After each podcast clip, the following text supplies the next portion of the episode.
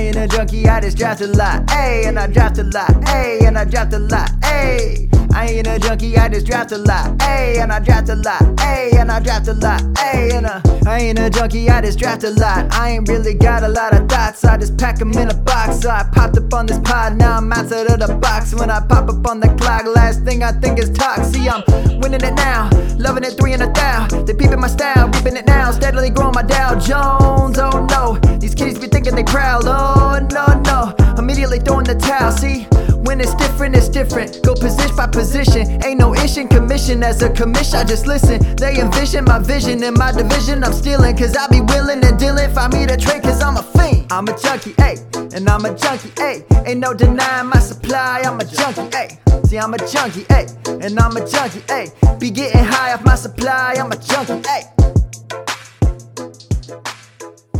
Hello, everybody. Welcome to episode 111, 111 of the Dynasty Junkies podcast.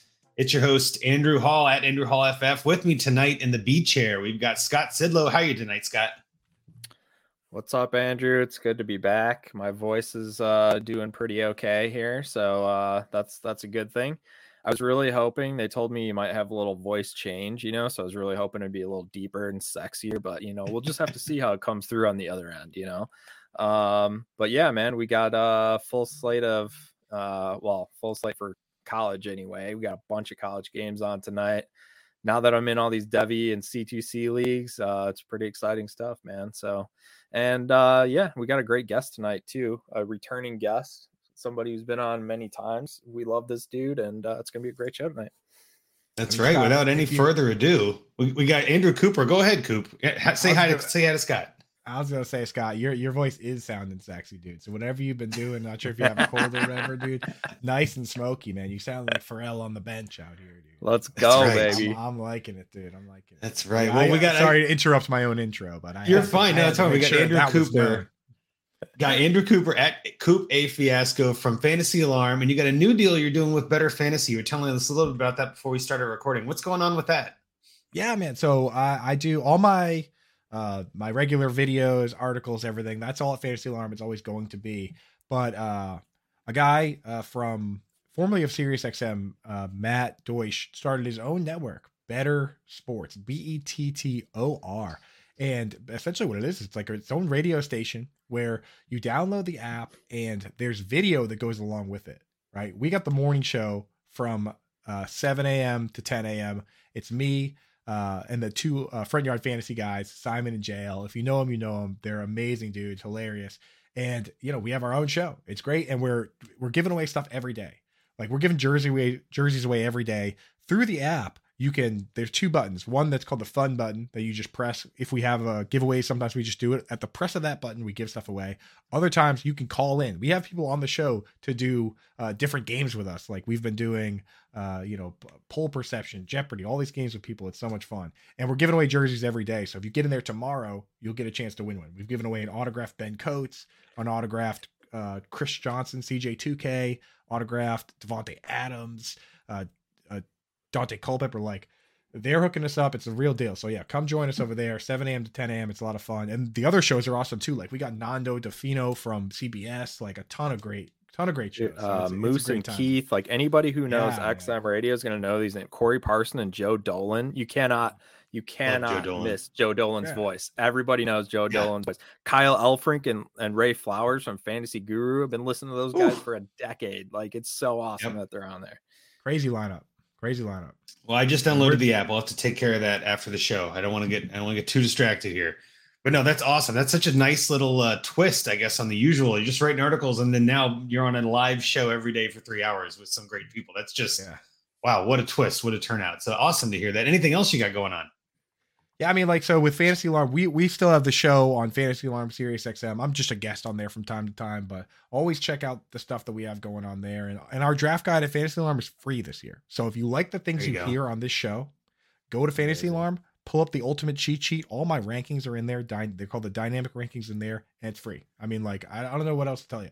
Free. Is there anything better than free? I mean, I guess we. can I don't think stuff. so. Eh, You could We're doing that on the other for show. it, but- yeah, We're exactly. on the ba- if you want free stuff, come over to the, you know, if you want us to gi- actually give you things, come to the Bettor Sports Network. If you want the rankings for free, come to Fantasy Alarm. It's all free this year. We're just giving it away.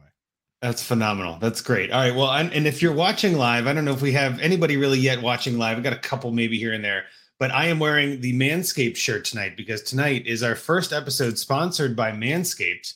Officially Support sell for the. Dynasty Junkies. That's right. Support for the Dynasty Junkies is brought to you by Manscaped, who is the best in the men's below the waist grooming. Their products are precision engineered tools for your family jewels. I love that rhyme. Manscaped's performance package, the ultimate men's hygiene bundle. Join over 6 million men worldwide who trust Manscaped with this exclusive offer for you 20% off and free shipping worldwide with the code junkies at manscaped.com. So make sure that you get over there, you check this out. We got to get some people that are signing up for this. Okay. We got to show that we actually have a force. Go buy some stuff for your balls. And again, if there's 6 million men, that's 12 million balls. Let's be clear. Uh, we got to keep going with this a little bit. The performance package 4.0 has arrived, and oh man, is it a game changer!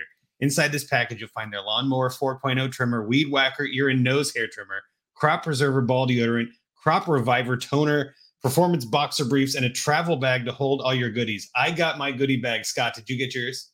I have not got it yet. It's on the way. Oh, I'll be honest, it is a game changer. There's a lot of stuff in this thing. It is a terrific value. I was surprised. And I'll be honest, I have used it phenomenal. I will just say that. Phenomenal. Really good. Good. Really good it's a- job. it- you get a goodie bag for your goodie bag. That's the, That's right. You uh, get a that's goodie bag for your bags. That's right. It's well put, Coop. That's exactly right. Well, this trimmer is waterproof too, so you don't have to stand in, like over the trash can and be awkward. You can use it in the shower and be nice and discreet about it. Uh, its fourth generation trimmer uh, features a cutting edge ceramic blade to reduce grooming accidents, and it totally works. I'll just say that. Lawnmower 4.0, like I said, is waterproof. Also has a 4000K LED spotlight, which is clutch and does come in handy because there's not a lot of light down there, boys. Let's be serious. Uh, but because it's like I said, because it's waterproof, you can get rid of that mess on your floor. You're good to go with all that. And I'll be honest too, like even the shirt is comfortable. The boxer is comfortable. I'm not showing those off. But honestly, well done, Manscaped. You did a terrific job with this package. Again, make sure you go to manscaped.com, use the code junkies at checkout. You get 20% off with free shipping. And again, code junkies for all you DAP network fans out there.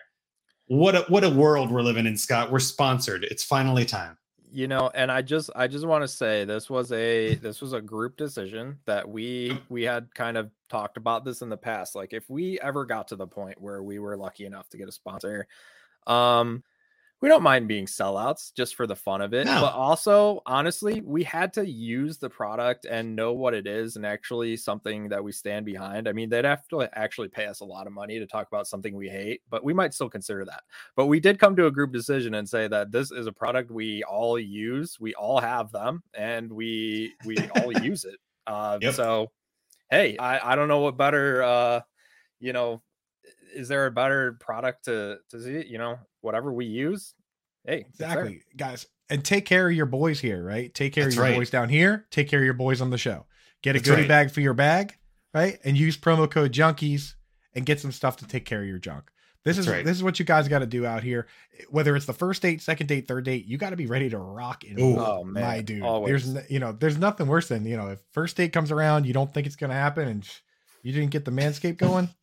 Forget it, bro. It right, used to be so taboo. Now it's like a given. Like it's just, I love that we've come so full circle. So again, use that code junkies at checkout at manscaped.com, 20% off and free shipping. So again, with that, let's move into the actual meat and two buns of the show.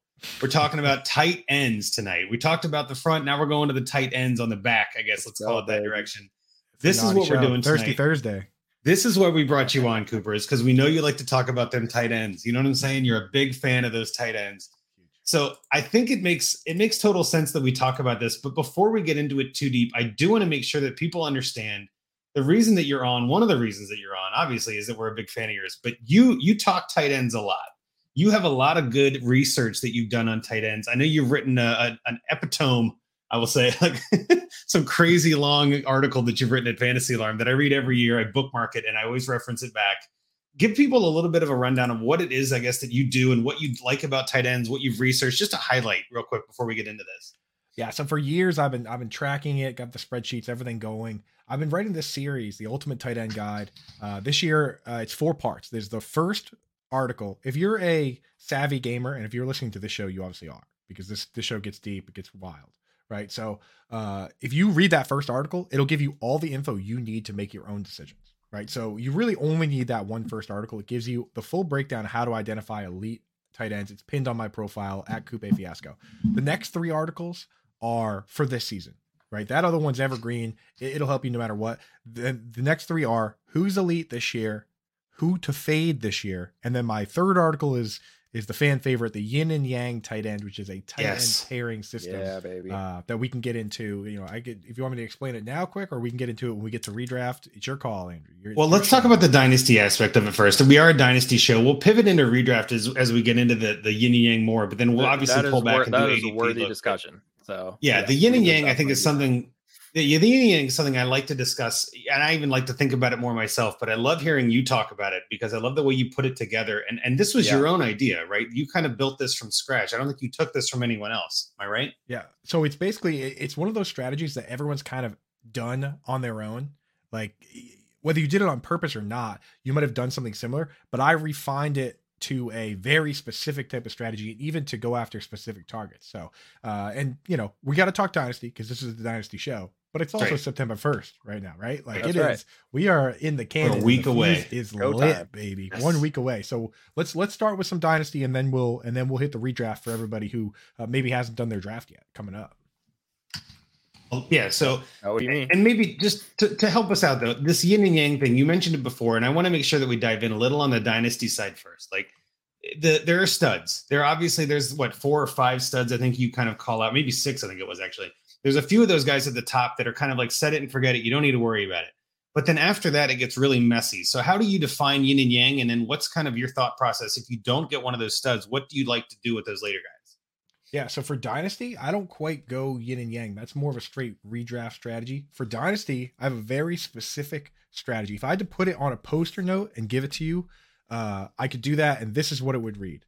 It would say, uh, it would say roster talent start opportunity. And Ooh. that's how I approach Dynasty. Is I when I'm doing my startup draft, I decide, you know, you got to decide if you're going, if you're playing to win now or not, right? And if you are playing to win now, you need a guy that has the opportunity because the tight end position is unique in that uh, you have guys that are asked to block a ton if the scheme isn't right and you have guys who are stuck behind other tight ends, and you have guys who are stuck behind multiple great pass catchers. So you could have guys that have a, to all the talent they need to be successful, but the window of opportunity isn't open yet to start them in your league. A great, the best example of all time of that is Delanie Walker. This is mm, a guy oh, who, yeah. for seven years, was stuck behind Vernon Davis, who had arguably the best combine of all. I mean, do, do you guys? In my opinion, he had the best tight end combine of all time, right? He, yeah. broke it. Yeah, it was too yeah. obvious. Yeah. yeah. Maybe of any position. Like he was just an absolute horse out there. And uh, and Delanie Walker, they they convinced him to sign a second contract. So he was stuck for seven years. At age 30, he finally went to another team to the Titans, and he was a top five tight end three years in a row. His very first year there, I think he was tight end two or something, you know, with Marcus Mariota and Arthur Smith. Uh, you know, we've also seen it with Dallas Goedert, right? Where Dallas Goedert is uh, a better blocker even if he's just as good of a, a, catcher as Zach Ertz, he was forced in line and Ertz got to play the slot role. So you have to roster the talent. You want to hold on to those guys, but you need to start opportunity when you're trying to win. So that's the saying that I always keep in the back of my mind is to roster talent, start opportunity. And if I ever get a guy that I think either doesn't have the talent or he's or the window is too far away, I trade him. No, it's a smart move. Yeah, and I love that idea too of just rostering talent in dynasty in general, right? Like that that applies to all positions. It's such a an easy, simple kind of cheat sheet kind of way to to put it too, because I think in dynasty a lot of times uh, there are a lot of people that look at their their lineup and saying, "Well, I want the best lineup." You got to have depth. You got to have some players that are because dynasty rosters are almost always 25, 30, 40 people. You know, you got to have plenty of players on your bench that are willing to get in there and then if they get the opportunity, their talent can shine. And I think that's where I love that logic. I love that logic. Yeah. And with wide receiver, though, the thing is, it's a lot easier for the talent to shine at wide receiver because most teams are using three of them. So right. if you're one of the three guys out there and you're good, then it's easy, right? But if you're a tight end, you might not be out there every play. There might be, uh, you know, uh, multiple good wide receivers out there that are just better pass catchers. Uh, you know, so it, but it does apply to other positions like Chris Godwin, for instance, stuck yeah. behind DeSean Jackson and Adam Humphries and, and, Mike Evans. And when he did get the window of opportunity, he crushed. So uh, it does apply to other positions, but tight end is unique in that you can have a guy who is highly talented and just it's not, not the right situation. Right. Well, so let's talk about redraft then, obviously, with your yin and yang. And this is again, this is where dynasty becomes redraft. There's an overlap, obviously. All of us dynasty players are trying to build this amazing roster and rostering talent and starting opportunity. It's a terrific way to put it but you still need to make those lineup decisions. You still need to decide who is going to go in my lineup for this week. In almost every league that I play in, there's still those decisions. You get down, you start in 10, 11, 12 players, and that 11th, 12th player, you're like, man, who do I put in my flex right here? Right? Is it a tight end and tight end premium, or do I go with a receiver? Do I go with a running back?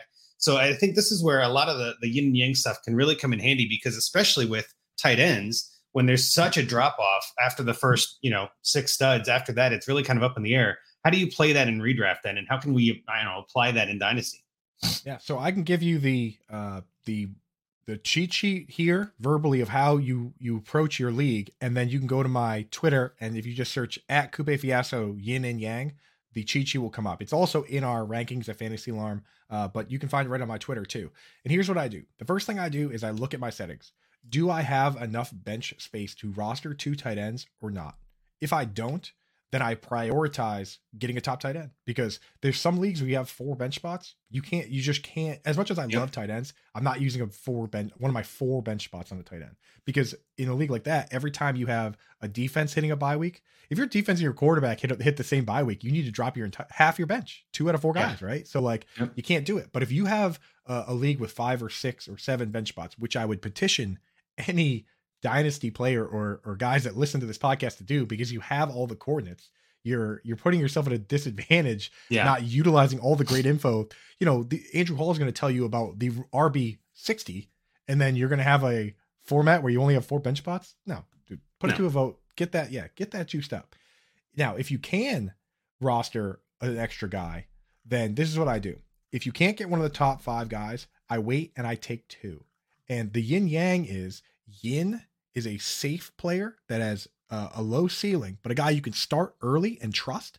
And then the Yang is your second tight end that you draft later that all you care about is upside. You throw the floor out the window. Who cares about floor? He's on your bench. And if he blows up, he goes in your lineup. So examples of yin tight ends would be uh, Dalton Schultz, well, with Michael Gallup starting banged up, right? You can start him, trust him early, but yep. his ceiling might be capped. TJ Hockenson, right? With Jameson Williams on uh, IR and then he comes back, or the the primo one is Zach Ertz, right? With DeAndre yeah. Hopkins, you know he's out for six weeks. You can trust Zach Ertz for those six weeks. Down the stretch could be a little dicey. Then on the flip side, you just go for anyone you think could be a top two target on their team or that meets all the criteria that's in that that series there. And it's whoever you think. Like you read my article and fig, find the concepts and then use it in your own projections. If you think it's Cole Kmet being a top two target on this team, if you think it's Hunter Henry who was the top two target on his team last year. Uh, you know, Logan Thomas, David Njoku. I like Evan Engram. He could lead his team in targets. Be creative, use your imagination, and use the concepts and do it your way. You can use my rankings because I'm awesome at this. So those are those are always gonna those are always gonna give you a good guide. True. But you're I mean that's why I love coming on the show because I'm talking to actual sharp fantasy gamers, right? So I I tell people that are sharp, don't listen to me listen to you, right? And well, you have done become... more research on this than I have. That's why I love talking to you too. It's the same logic. Like we're all we're all right. smart in different ways, right? Scott's a portfolio player. He's got 50 teams. He sees things, you know, days ahead of what I would see it because he's, he's, so he's looking in the matrix like Neo. Exactly. Right? Like it's all sees the numbers. It's all ones and zeros over there. Yeah, yeah, yeah. but then when you're so like you're knee deep, you know, even like just I don't know, shoulder deep in tight end in, into stuff. You know what I mean? Like you're all the way in there. Like you're you're getting all the way up in the tight ends. You know what I'm saying? Like yeah, but like you're you're just doing so much research research. You're doing so much research that I just don't have time to do. And like, I love the way that you simplify it down and kind of make it digestible because again, tight ends can be kind of frustrating, right? I think anybody who's in a dynasty league, but anybody who's ever played fantasy, I'm sure has had a time where they go, God, I really wish I had a stud tight end. I really wish I had Travis Kelce or, uh, you know, anybody like uh, Delanie Walker or those other guys too for years, right? And then how frustrating yeah, it, is it to be like, I don't have one of those and I'm screwed? Well, it's you got to find another way. Exactly. And that's why it's like you have the safe guy, the Zach, the Zach Ertz. He's in your lineup, right? And this strategy, it works just like zero RB in reality. Right. Because you're you you have the you have the guy that you can start week one, and then say you draft Evan Engram. and then he comes out as your as your Yang tight end, and he comes out. He only plays fifty percent of the snaps. Uh, he's not running a lot of routes. He gets like two targets. Well, I'm going to be updating the rankings every single week with the guys that did go out and play 90% of the snaps and run 30 routes and, and didn't block on a single pass play. And that's how we found Logan Thomas. That's how we found Mark Andrews, Darren Waller, right? And the and the yep. reason you draft two is people will come to me and they'll say, "Oh, you know, I read a gas station magazine in 2005 and it said you should never draft a second tight end ever, ever, never, ever. right? Or like, you know, n- never draft two quarterbacks." And I say, "Okay, you never you sit there and never draft two quarterbacks." And I'll sit there and if I wait on quarterback, I'll take uh, you know, I'll take a shot on a young quarterback that's going quarterback 15 as my second tight end in 2018, yeah. and maybe I get Patrick Mahomes. He throws 50 touchdown passes. That's right. Or I take, you know, I take a Mark upside. Andrews. Right. If you look at it, every year for the past five years, a tight end has come from outside of the top 17 in ADP to finish top five. Top Let's see. Five. We were just talking about that before we started recording. How you never know who it could be. Like we we think we know, we think we're smart, and then every year we're dumb, right? Mm-hmm. It's just that's how it is. that's that's why it's got to be like zero RB. They come out of nowhere. Last year was Dalton Schultz. The year before that, Logan Thomas, right? Logan Thomas was tight end like 37 in ADP, dude, converted quarterback. The year before wow. that, it was Darren Waller and Mark Andrews. That was a killer year for the strategy. One, yeah. That was the year that put this strategy on the map because I, you know, I was writing. I'm drafting Mark Andrews in every league. I don't care if I if I take Travis Kelce at tight end one. I'm taking Mark Andrews later on because I believe in in his situation. Well, he was free. He was those so such a late round. It's like why not take a chance? He's got that upside. I love it. Yep. Yeah. The year before that, the year before that is the one that people forget about. Do you remember who who it was? The, it was 2000. Was it Kittle before that? So no, so Kittle was being drafted the year he he he went big. He was being drafted within the top. I think it was like Waller or something. Oh, okay. It was the year before Waller and Andrews. Oh, before he got there Waller, via okay. touchdowns, ton of touchdowns. And I'll give you a hint. He got there via touchdowns from a quarterback who retired early. Uh, Jared Cook. Ooh. Not Jared Cook. Oh, what's the Andrew Luck and uh, Jack Doyle? Yeah, I heard it. Or no, not Jack Doyle. Uh, the other guy. I'm drawing yeah, a blank. Go tough, ahead, man. Tell us who tough. it is. Flamed out. He flamed out from the Lions and Yep. went to the Colts. Then he him. went to the Steelers. Yeah, you can can see it him. right now. Eric Ebron. There it scored 13, 13 touchdowns with Andrew Luck that year, which is just ridiculous, dude. Right? Come on. And and then of course the year before that it was Evan Engram finishing top five with uh, Eli Manning. The last year Eli Manning really played. So those guys are coming out of the woodwork. We're going to find them, right? No, and that's exactly the right way to play this too. And and I know we're obviously we're a dynasty podcast. We're going to dive into some of the dynasty ADP and stuff like that. But I do think it's good to hit on some of that redraft strategy because a lot of us are playing redraft leagues also. And not only that, but we're we might have a, a, a time where we can trade for a Yang tight end for dirt cheap in our dynasty league and like send a third for one of these Yang guys that you think might have a flyer upside. And that's someone that we can get and then you know pivot off that value later and get a good value bump as they start to do well. So I like to look at it through both lenses in a way and just say, all right, well, these are obviously I'm in a bunch of redraft leagues, you know, as many as dynasty at this point, charity leagues, best balls, and all this. There's all these different leagues going on, you know, and it's it's never a bad idea to learn another league and learn another format, learn another scoring setting and all that. So that's why I love kind of getting outside the box, especially when it comes to tight end, where you can really make a difference in a way that is un it's it's it's unnatural. It's not every league, not every team is going to have an amazing tight end. There's only five of them or so. So you got to differentiate if you're one of the other seven teams in the league. So I love that logic. in my the way I the, the mind blowing thing that you tell people is they say, you know, if you're in a 10 or 12 team league that starts one tight end, right? If your tight end isn't top five or six, you have a below average tight end. You're, Yeah. You have a positional disadvantage, right? So you always want to strive for that. And even with Dynasty, that first se- that first article series there, uh, the first one of the series that talks about what makes an elite tight end, that all that tells you for Dynasty is is how to recognize when the window will be open, whether it's this year or next year, whether guys' contracts are coming up, right? Like it'll tell you, it'll help you project when that window does open for your guy. And that's a really well put. Yeah. And I think that there's a lot of strategy in tight end, and we'll get into more of that as we get through this, obviously. But we want to get pivoted in the next segment here. We're going to talk about ADP. And what we're going to be using here is the same thing we've done the last few episodes. If you've been listening along, we do our positional series. This is the tight end roundup. So we're talking about the top 12 tight ends in August ADP on DLF using their Superflex ADP. But again, you just put it perfectly. Like after the first five, and I would even say five in this league is kind of, you know, five in Dynasty is where we are After that, it drops off. And then there's, I don't know, a big puddle of 20 different tight ends that could all be worth starting and, and depending on how you want to bend the logic, right? So if you don't have one of those top five guys, you're you're hoping for upside to get in that top five. So before we get too deep, I want to make sure I cover what these 12 tight ends are. This is again the latest ADP from DLF. These are what we would consider the, the most accurate, in a sense, ADP, the livest, the livest ADP we have. Tight end one, Kyle Pitts. I know John Bosch is excited somewhere.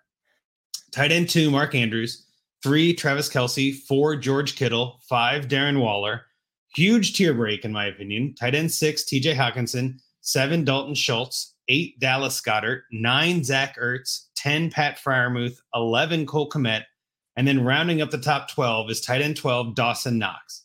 Now, these are all tight ends that I, I, think I have at least one share of everybody on this list across my dynasty leagues, just because I like to diversify. I know Scott's kind of got me on that a little bit too with the portfolio play. You can't put all your eggs in one basket. But I'll be honest, I, I feel much more confident when I'm dealing with guys like Pitts, Andrews, and Kelce. I don't have to worry about that set anymore. I can just set it and forget it at tight end. Um, I guess the, the first thing we usually ask here is who in the current top 12, who of these guys will not be there next year? And, and Cooper, I want to start with you. I know, again, you've done some research on this. We were talking about risers and trying to find guys that'll jump in, but also noticing when to get out is very important. Who of these 12, I guess, are you looking at, I don't know, selling in Dynasty or someone you think, you know, a year from now won't be there? So, like, to, to get real meta with the with the yin and yang strategy, with the whole Zach Ertz plan, right? Like Zach Ertz, where you use him for the first six weeks, it's almost like you picture it like a rocket ship where he's the boosters that get you going. And then when DeAndre Hopkins comes back, the boosters fall back to earth. Yep. I think yep. that people are going to realize that. And next year, when things come around again, and it is Hopkins and it's Marquise Brown, and maybe Rondale Moore takes a step forward, now he has virtually no shot to be a top two target on the team. And given his lack of of speed, like Ertz is always kill. He's always been a death by a thousand cuts type player, right? Like he needs those targets because he doesn't have the breakaway speed. He scores the touchdowns. He's all targets and touchdowns, right? Not a lot of YAC. He that's why he's never been the tight end one. He's been tight end two, three, four, six, but he's never been the tight end one because he just doesn't have that extra YAC. Like he's never gonna have 80 yard touchdown like George Kittle does, right? So for me, I think Zach Ertz is the guy that falls out. And then uh, Dallas Goedert is another one where talk about like when I talk about the window, talk about the shortest window ever being open, right? Like, yeah, an angel came down from the heavens and scooped up Zach Ertz and moved him to a bird team on the other side of the country, right? And you were like, "Oh my god, it's happening!" Right? Like, it's the what is that? Like the Ron Paul, "It's happening" meme. You know what I mean? yeah, yeah. It's like it's happening, and it did happen, and he was pretty good, right? Uh. And then they, and then the next offseason, they go out and trade for AJ Brown, and now it's for you to like Dallas Goedert, and I'm not saying you can't. Like my thing is always use the concepts and apply them to your own projections. So if you right. think Dallas Goedert gets more targets than AJ Brown and or Devonta Smith, then you should like Dallas Goedert. I personally yeah. think that the top two targets on the team are AJ Brown and Devonta Smith. The reason that it, it, it becomes problematic is that when you look at a team, the last team to have two top 24 wide receivers and a top five tight end it was the 2013 Denver Broncos. Do you guys remember how many touchdown passes Peyton Manning threw that year? Like 48 or something crazy. 55. He set the record that year. So like, you know, and the closest we've come to that is, you know, people point at they say, "Oh, what about Tom Brady and the Buccaneers last year where they had, you know, Mike Evans and Chris Godwin and Gronk." And Gronk was tight end 7, which I mean, isn't even that great for your like you t- tight end 7 means you have a below average tight end. But yeah. people forget that Tom Brady led the league in attempts and yards and touchdowns. So, like, yeah. put yeah. it this way: if if both those dudes are wide receiver twos and Dallas Goedert is a top five tight end, then you don't even need to worry about those players because whoever has Jalen Hurts already won the league, right? Like, like he already won yeah. because he, if he's throwing, you know, the he's touchdowns needed, yeah, and he's rushing like that, like you know, who can we might not even he it might ruin the industry if he throws yeah. 50 touchdown passes and runs for 10. God, you know what I mean? Like, managers everywhere would freak out. It would the sell off would be crazy. The value would be through the roof. He'd be 101 in Superflex over Josh Allen. It could yeah, be crazy. It would ruin everything. It. Yeah. So like I, I don't even want that to happen. It's Rocky like rooting for the apocalypse. Be, you know, uh we'd have to listen to that every week, you know. Rocky would show. love it and hate it at the same time. But I think yeah. you're, you're hitting on something you kind of mentioned it here, and I want to make sure we zoom in a little further on this one of the things that I know that you talk about a lot is the the fact that you want a tight end that's a top two target on the team, right? Yeah. You don't want to take a tight end that's like the third or fourth or fifth option. You know, like Hayden Hurst, prime case for someone you don't technically want to start unless all the things have fallen off, right? Hayden Hurst the, for the Bengals is maybe the fifth target on that team. That's not someone you're looking at. I, no one is predicting a Hayden Hurst outbreak, outbreak No. here, right? But you're looking at Kyle Pitts, number one target, Mark Andrews, number one target, Travis Kelce, number one target, George Kittle, one or two. And that's again, there's a tier break there. You got Deebo, maybe, right? And then you got Darren Waller. I think with Davante, that obviously he's top two, but he's not one anymore. And then Hockenson, Amon Ra is taken off. Like, you know, so a lot of these guys in that top area kind of it's pretty clear. But then after that, it, it hits a cliff because even Zach Ertz, he might be the top target for the first six weeks, like you said. But after that, it gets tricky.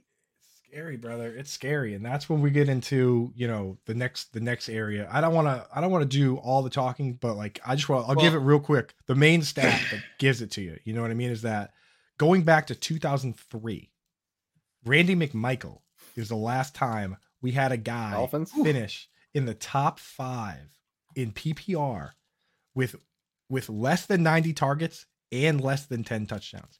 There's two paths. You either need 90 targets or 10 touchdowns. And when I've looked at them all, I went through by hand painstakingly. It actually wasn't that hard. You know, there's only You enjoyed it. Come on. over, you know, it's like, I think it's like 80 guys, right? That finished top five over, you know, 18 years or whatever it is. Here's how, here's the breakdown. Uh, guys that finished there with both over 90 targets and touchdowns. 18. So we're talking Travis Kelce, Kelce, 10 touchdowns, whatever, you know, and 90 to- and 90 targets. 20 something percent. Yeah. Yeah. Guys that In finished there what period of time? uh, going back to 2003. So all the time, Almost 20 all, years. the, all the time that matters, Scott. Right? Like Yeah. all the yeah. Yeah. So uh, you have uh, guys that finished top five. Uh, 18 of those guys had both over 90 targets and double digit touchdowns. Guys that had over 90 targets and less than 10 touchdowns to finish top five, 67 of them. Whew. 67. Guys that had 90 targets, uh, sorry, guys that had under 90 targets but got there with 10 touchdowns. So somehow under 90 targets but scored double digit touchdowns, only five players. We're talking Wow. Robert Robert Tonyan. In, Right. Robert Tonyan Yep. getting 59 targets and 11 touchdowns. Like Which never Um, happens again. Yeah. and here's here's what makes it even crazier. Two of them are super elite tight ends that just got hurt. They scored 10 touchdowns and got hurt. Rob Gronkowski one year and Antonio Gates. So it's, it's just not happening. And then of course, guys that finish top five with under 90 targets and under 10 touchdowns, zero. So Right. that's why the 90 targets is so important. It's so crucial, right? So well, and I think too, when, when you're talking about targets, I mean that's that's usually pretty sticky. You can usually kind of predict what the offense is going to do. Touchdowns are a lot flukier, right? Like touchdowns are almost impossible to project year over year. even week to week, I, there is a lot of people out there that want to say, "Oh, I, you know, I think I even seen some of the projections where it's like, you know, I'm projecting 0.6 touchdowns for this guy this week. Like it's just a 60% chance that he's going to score a touchdown. Like they don't even Right. know he's going to score one. Like they're just like, I don't know, he's got a good chance. Like it, touchdowns are so ridiculous, and I love that. It's oh, Look- Look at any sports book in any given week, Yeah. right, Hall? Like that's what you're talking about. It's like every player, i- every tight end is uh zero. It's 0.5 over under touchdowns. half. Yeah, and you got to pay up the nose to bet the under, right? Like, yes, yes, it's crazy. It's I odds mean- are slim. Yeah. And, and, and here, just just to drive the point home, no tight end in the league had double digit touchdowns last year. Nobody. Well, Like nobody. and I was actually going to pivot to that too and say this this tight end group that we're looking at is different in a way because I think you could say three of these tight ends are really just receivers in a tight end lineup. You know what I mean? Like like Kyle Pitts is. I mean, come on, that that's going to break fantasy at some point if they switch his eligibility because he's really a wide receiver. He's just a really big wide receiver who can also block, and so they call him a tight end and they pay him like a tight end. But it could be one of those things where it wasn't Marques Colston. I think was one of those guys, and uh, there was Yeah. who was the other guy that was like, I, I want to get paid like a receiver, not a tight end. Like you're you're shorting me here. I think that have could a- happen to Kyle Pitts. You know, I have a Marques Colston jersey in my closet here because I won my league because he he was incorrectly categorized by Yahoo Yes. as a as a wide receiver as rookie, and he was the wide receiver one in PPR over over Tony Gonzalez and Antonio Gates. Marques Colston. hilarious. So- but that's kind of what I mean, right? Like the, there is this weird, like I don't know, this this changing of the guard maybe. Where I, I mean, my, my home league, we don't have a tight end requirement. It's three wide receiver tight end slots, and I think Well- that there are more leagues going that direction, which doesn't necessarily ruin the tight end. It just makes those you know those tight end nine through twenty five kind of pointless because it's like, well, you know, who knows what they're going to get, and I don't have to start them, so I'm not going to. So the great the, there's two great shields that are preventing that from happening, right? I, got to defend the tight end wall here. Go ahead. Yeah, yeah, truly- please. there truly are two great shields preventing that from happening. One is that Jimmy Graham is the guy you're thinking of that Jimmy Graham, that's to, the one. Yep. He tried to fight the franchise tag by saying he- I'm a wide receiver, right? And he lined up at wide receiver uh, on like 80% of his snaps, or it was I think it was like 76 or something like that. And they did they denied him, right? Correct. So he's an example. Precedent. He actually Yep. lined up more of his pass plays at wide receiver than Kyle Pitts did. Kyle Pitts is around like 70% or so. Now the other one is very recent, right? And that's Mike Gesicki is tagged right now Oh, that's as right. a tight end, and he played Mhm. 90% of his snaps at wide receiver. If I was Kyle Pitts' agent, I would be out front of Mike Gesicki's house every morning, just slamming on the door, being like, "Get out, get your ass out here and fight this franchise tag." Because Yeah. that's going to make it impossible for Kyle Pitts to fight the franchise tag later, is it not? Like if if Mike Yeah. Gesicki is successfully tagged as a tight end, which is clearly seems to be the case, how what Well, why do you think they does kept him? He didn't even Well- fit, but he was so cheap they kept him anyway. Exactly. you And know? that's what Kyle's bringing up here in the chat is like Falcons will never want Pitts to switch. Of course, they'll have to pay him more as a wide receiver. But this is kind of what I mean. Like there, there is going to be a breaking point, I think, at- at some point here. And that's what makes it kind of, I don't know, in a way, kind of fun to talk about because I feel like that's where the tight end position is so different than any other position, right? You mm. never hear anybody saying, oh, that wide receiver should be designated a running back. I mean, you have Cordarrelle Patterson kind of doing some of that. But again, like that's not the same thing. Like that's not really as viable as this some of these guys are legitimately just big, huge Hulk tight end players at the wide receiver position. Well, are tell you, they tight ends or wide receivers? You know what I mean? it's it's not a new thing. It's not a new thing No. because when Chan Gailey coached the Chiefs, Antonio Gates ran the second most slot routes in the entire league behind only Hines Ward. And Hines Ward was like the slottiest slot player there's ever been. You know what I mean? what a So, slot. No, but I'm saying huge- it's- I'm not saying huge slot. I'm not saying it's new. I'm saying it seems like it's becoming more and more prevalent, right? Like it's been going on for so long that it's becoming such a normalized thing to kind of talk about. Whereas it used to be, you know, you'd have one or two guys that you like Jimmy Graham, Marques Colston, whatever. Now it feels like, like I said, like I could probably pick six of these guys that might even be considered. I think Gesicki's a great option there. But before we get too far out of this, I want to make sure that we, we go to Scott here for a little bit. Scott, what would you say of this 12? Who is your pick for to fall out? We just had Cooper go through Ertz and Goedert. Who is someone that you wanted to talk about as falling out of this top 12 by next year? Yeah, so I mean, I think Ertz is kind of the obvious one, just like age wise. Um, you know, him and Kelce are the the old men of the group. Um, there's a lot of youth here. there's a lot of stable situations uh, for a lot of these guys. So, you know, it's it's just it's interesting because you know you mentioned the tier break right after Waller, but then it's almost like man, there's a tier break after these guys, and it's just anybody, right? You could just have that. Yep. Somebody's gonna pop. You know who? I don't know, but somebody will and knock one of these guys out. Um, I've never been a Waller fan. Like, obviously, we know what he can do. Um, but I just I wasn't into him at any point previously. And then Hunter Renfrow's emerging.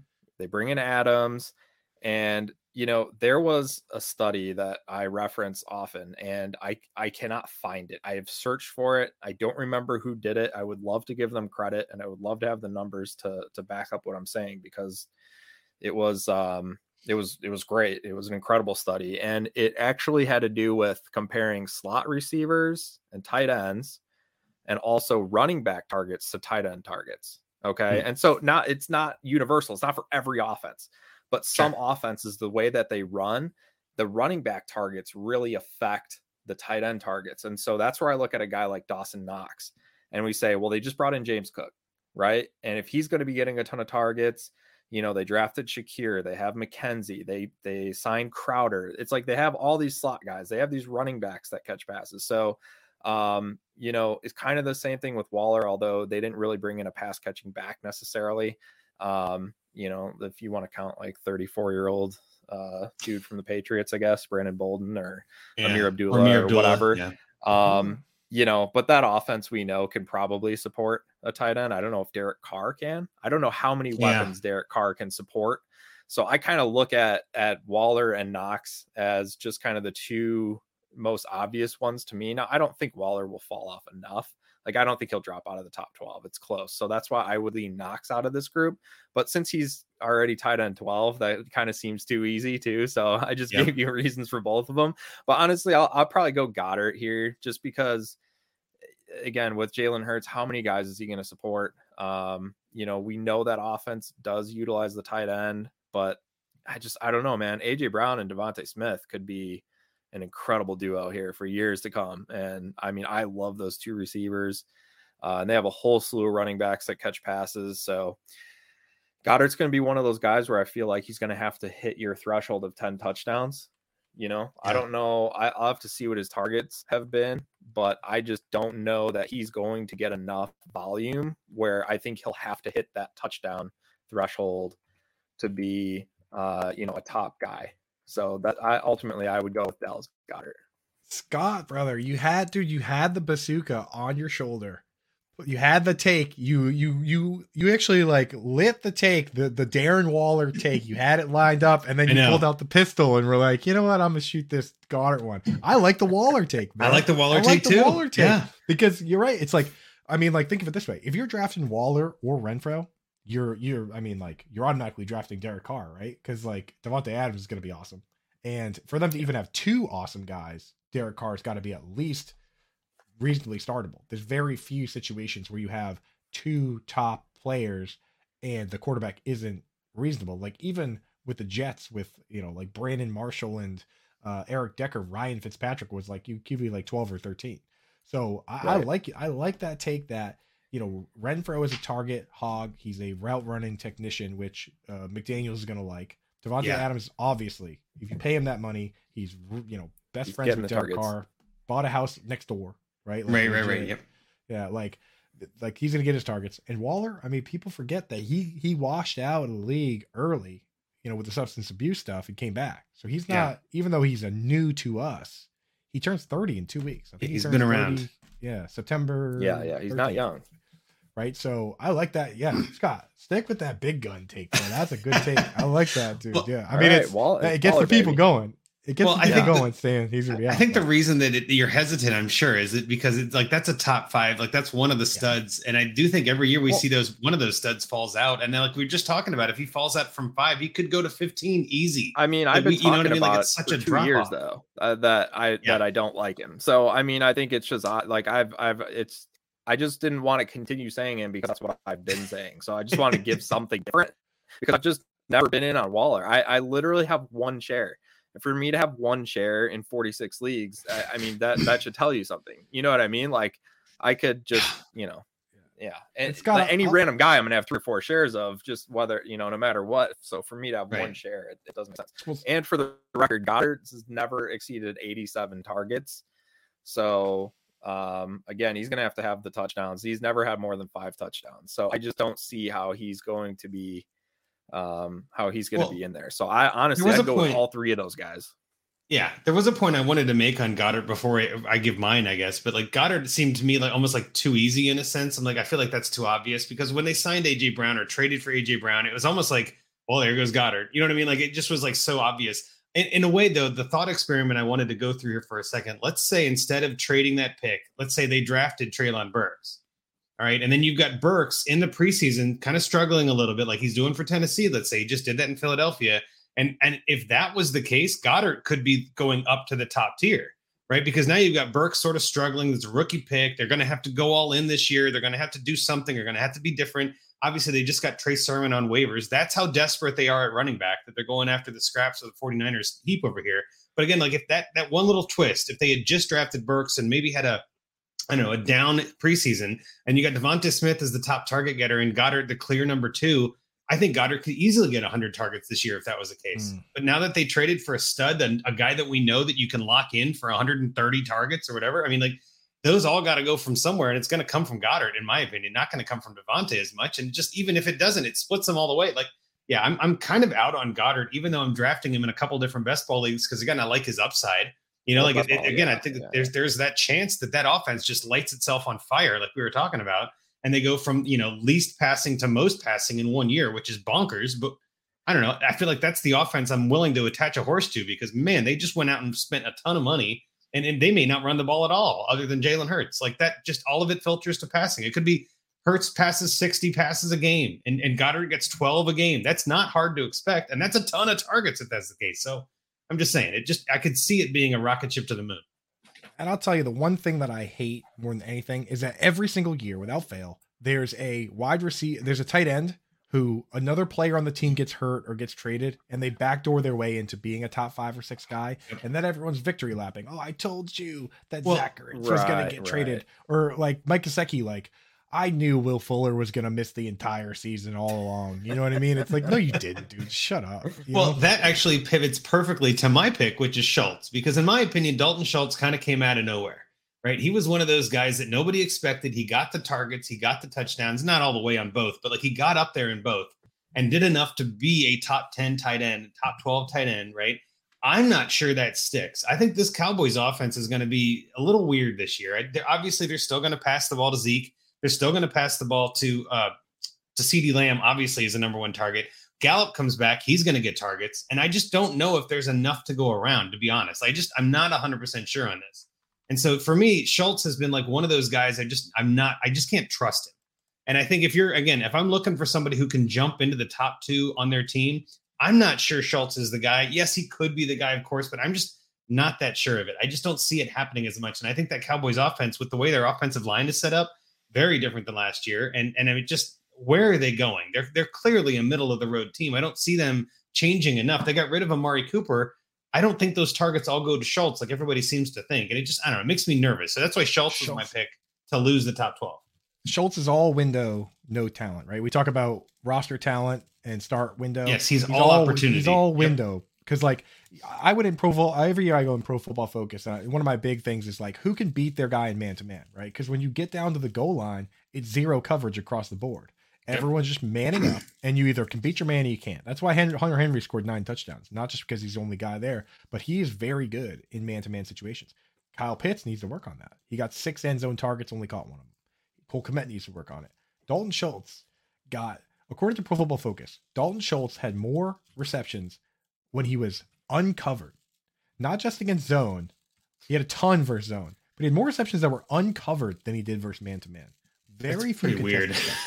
And when you go back, it, well, it's like when you have Zeke and Pollard and Amari and and Lamb, then you forget about Dalton Schultz. Like Robert Tonyan's another great example where he had all he just snuck out and scored touchdowns because everyone's like, oh, Devont, you got to watch out for Davante Adams Right. and, and and Aaron Jones and all these guys, right? So like when I look at Schultz, it's like he's almost be- like I sometimes I wonder if it's going to be worse for him that the defense actually is Well, making him. That's exactly point. what I'm saying. Like, I don't think he's as good as his stats showed, and that's what just again, it just makes me nervous. I'm not saying I hate the guy. It scares It just, yeah, I think his floor is really low, and I think sometimes if I'm drafting a tight end, especially outside that top five, I'm not drafting a low floor tight end. I would rather have a high floor tight end with a high ceiling, of course. But like, I would rather go with someone who's a little bit less risky on the floor side if I'm going with a tight end in any of those middle rounds. Otherwise, I'm just going to wait and like give me somebody with the same kind of floor and ceiling that you can get with like Gesicki, for instance, who we can pivot into is someone who is Scott. I know you like Gesicki this year, and he's someone you listed on the sheet here as someone not in the top 12 to become in the top 12 next year.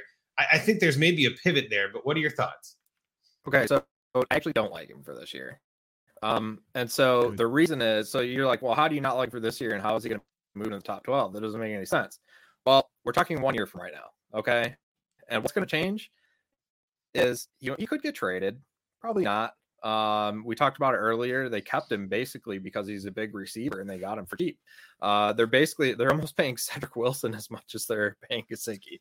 So I mean, that's you know what I mean. Like, and he's like what the fourth or fifth receiver. So I mean, that's how Yeah. cheap Gesicki is to keep. But we're hearing out of camp, we know he doesn't fit in with the system. He's not a blocking tight end. He's really that true, you know, uh, receiving threat, and and is not a great blocker. He's not a ferocious beast like George Kittle, who's playing that 12 personnel, can play in line, do all the blocking that that they want him to do there for the run game. Um, and so, eh, you know, is it possible that he gets that 10 touchdowns because, you know, he's one of the few big guys there? Maybe, you know, Tyreek and, and Waddle are going to have explosive plays and long touchdowns and things like that, but they're not big guys necessarily. So they may not be great red zone threats. So maybe Gesicki gets gets the touchdowns and and can boost himself up a little bit here. But what's going to happen is maybe he gets traded or maybe he's just going to go sign somewhere.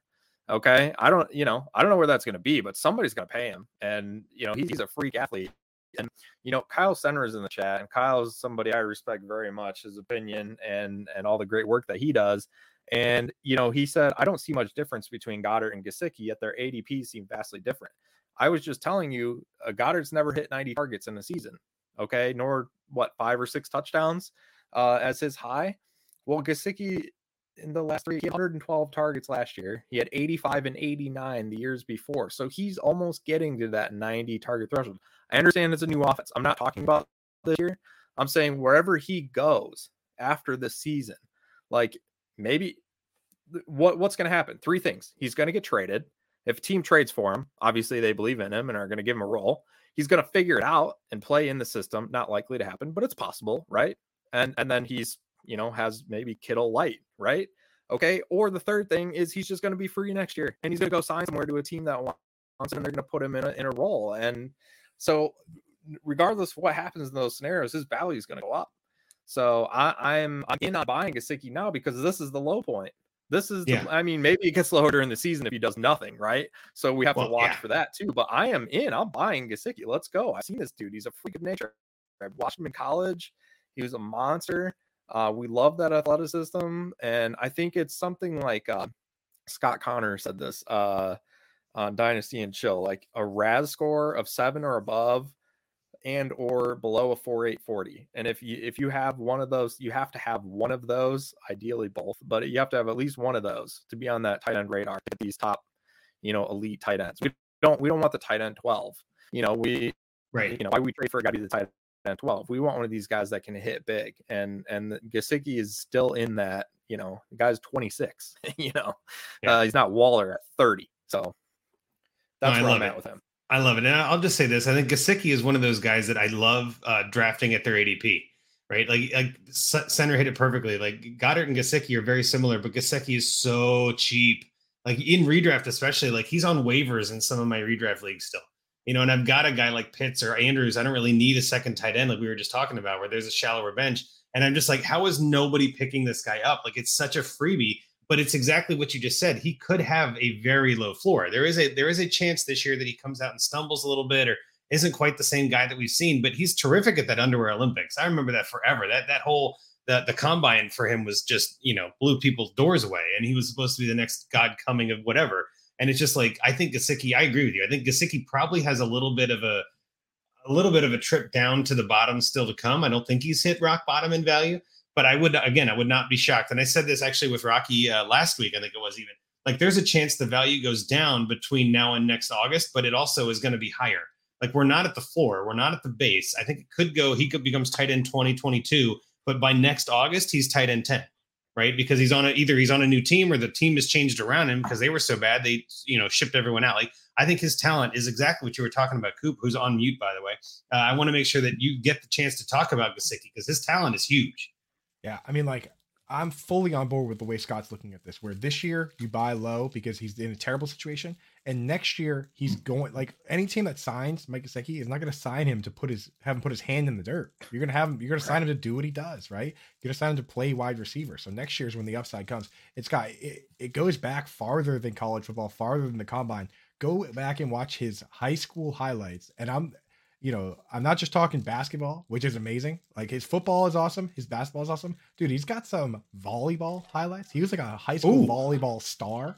That and like the, he is he is That's smashing awesome. the ball. That's dude. great. Like, yeah. Yeah, I'm deep, I deep love, in deep in the research. I'm watching high school volleyball highlights. I'm say, like, damn. Only like, Andrew Cooper can bring up the volleyball highlights during tight end talk. I love it. Oh, that's great. But the dunks, dude, the dunks are crazy. Oh. Like, like, don't watch the volleyball highlights, but but the dunks, the dunks are sick. Man. Like Mike is don't watch. That's down. that's a terrific advice all the time. Don't watch the volleyball highlights. Dunking, dunking in transition, Mike Gesicki is so uh, yeah, so I'm on board there. And while I'm while I get the mic here, you want me to just give you mine? Go for it. Yep. For you, yep. because I know you uh, uh, you have a trade lined up for today, I imagine, for one of the fans after. So um, yeah, so mine, uh, uh, I like to like everyone knows I like Evan Engram. I'm gonna get that out there right now. That when we talk about floor, and we're talking about you, you grab your second tight end, and here we're talking about guys that could move into that top twelve. Of all the tight ends going in the second round, the second group here, the tight end twos, and you actually kind of rattled through it and said who could lead their team in targets. Kyle Pitts, Mark Andrews, Travis Kelce. After that, not a lot of guys. Why can't Evan Engram lead the team in targets? Yeah. Early on, when you're drafting tight ends, you say to yourself, why? why am I spending up on Mark Andrews? And you go through the different things. You say, why am I doing this? Okay, he's got this, he's got that, that. Later on in the draft, I stopped I stopped asking why and I start asking why not. Like, Yeah. why can't this guy lead his team in targets? Why can't David Njoku be the second target on the team? And David Njoku, if he is a second target on the team and they don't really add much, now he's the second target for Deshaun Watson. Like that's something, you know, a, a guy that could come up. So that's what you got to start asking yourself. Uh, start asking yourself, one, like, why can't this guy do it now? Right. Because that's where you're going to get the value as fast as possible this year. And then next year, start looking and saying, okay, who's got contracts coming up? Who's going Right. places? Like people keep telling me about Alberto, right? And Alberto had one of the biggest increases in value possible with the starting tight end getting traded away for an elite quarterback, right? And talk about the biggest value dump of all time and Noah Fant getting Yeah. traded away for a quarterback. And not only that, but he goes with the quarterback that he knows. and then that quarterback doesn't win the job. Oh my god, dude. Talk about getting dump dump truck. He, he got thrown out of the dump truck and then it backed up over him, right? Well, so I, I wanted to talk about Fant because that's the guy that I wanted to get into. I, I mentioned Irv Smith initially on the sheet, but I don't know. Irv just there's too many different things. I don't see him being a top two target. But I think there's a very high likelihood that that Lockett is done or gone or mm-hmm. just kind of moving away. And again, if we're going to say Fant did pretty well with Drew Lock in Denver, and then obviously, like you just said, he lost the job to Geno Smith or is losing the job, everyone word that. There's a very high likelihood that Fant gets a better quarterback out of this at some point and becomes the top target or the second target to DK Metcalf. Uh, that's very likely because that wide receiver room after that is what D Eskridge. I mean, they, they got like nobody left in Seattle. Um, I think didn't they just get JJ Arcega Whiteside in Seattle? You know what I mean? Like, what are we doing here? You know what I mean? Like, what, like, well, that's exactly what I'm saying. Like, they tr- they got this guy, and then they're like, we don't even need him because that's how bad he is and how bad their receiver room is. But why can't Fant be a number two target on his team behind DK Metcalf? I think again, the way this team is shaping up, I fully expected, and I don't think I'm alone on this. I fully expected Seattle to somehow scoop up Jimmy Garoppolo, whether it's free agency or some weird two team, three team trade, whatever you want to call it. Like there was going to be some shenanigans. I was just waiting for it. And then the Niners screwed it all up and re-signed Garoppolo, and I was like, Or "Well, if damn it, John there Lynch goes- had some balls, Oh, well, you know, yeah, Hey, Jimmy G, you ain't it. Go into the division. You know, you, you're not it, then we're going to beat you. You can't, you know, you're not going to with us, you're against Exactly. us. I totally agree. But no, and I, I still think there's a chance he gets traded. I don't want to make it sound like he's on the team for this whole year. I think Jimmy G still has a chance to get moved at some point here. Um, injuries or something can happen. You know, we just saw Sam Darnold get hurt as if that matters. But like you start to see teams that kind of, you know, panic a little bit that are in their win now window. Anyway, back to Noah Fant. I do think Fant, again, Fant is tight end 14 right now. And I think he's getting a lot of uh, shade thrown his way because he's on a bad team or with a bad quarterback. That's where he was last year, and we loved him. Why do we hate him now? I don't get it. And if anything, he's a better target opportunity than he was at Denver because he had Jeudy and Sutton. Now, again, Jeudy got hurt, but then he had uh, Tim Patrick come out of nowhere who'd got a ton of targets. I mean, like, we loved Fant last year. Why do we hate him now? I don't get it. I just don't get it. It makes no sense. it's like Dalton Schultz is like the villain here, Mm. where he's he's got the window right, and like he's on top. This is the middle of the movie, right? Where we- like at the beginning, we are like Noah Fant, great combine, he's the Yeah. hero, right? And then right now is where the villain's on top, right? The guy that you know he runs like a four eight or whatever, and like you know not super interesting. And Noah Fant's like you know he's kicking the mud, it's raining, right? Like he's in a dark. he's all downtrodden. Yeah. And then that's when he's the talent guy that you have to wait for the window. So I agree there. Like his combine is one of the best as His well. talent Like, was insane. Yes. uh, Yeah, and I think 96 percentile percentile speed, 96 or 98. One of those two. He's like, Well, even to put this back into dynasty perspective for a minute, the guys we're talking about here, like Evan Engram, David Njoku, Mike Gesicki, and even Noah Fant, even Irv Smith, all of these guys are relatively cheap, even in tight end premium leagues. I mean, you might be able to get, you know, a third for some of these guys. You know, like Njoku, I'll bet you could send a third and get Njoku in the right league. You know what I'm saying? Like it's not impossible. And I think that's the kind of upside we're looking for is go get that talent. Like you just said, talent, the roster needs to be full of talent. And that's exactly who you're going for is go get that talent on your team. And then if they blow up or something, you you put them in your lineup. But even then, you got trade values now. You got a whole bunch of new value you just added to your team that a third or even a second in some cases, not worth it. I'd much rather have the player who's going to rise this year. So that's exactly sure. why I like this attitude, and that, that why I like just in general talking about some of this stuff. Is there anything tight end wise you want to cover, Cooper, before we move on to our find me a trade segment? yeah. Let me just say, let me just rattle a couple names just for the people Go out there in the in the deeper leagues. Uh, Brevin Jordan, a name that guy you know could have that window. Him versus Nico Collins to be the second guy. Uh, might happen, might not. Uh, You're not afraid of OJ like- Howard who just signed there? OJ Howard, dude. OJ, Howard's agent.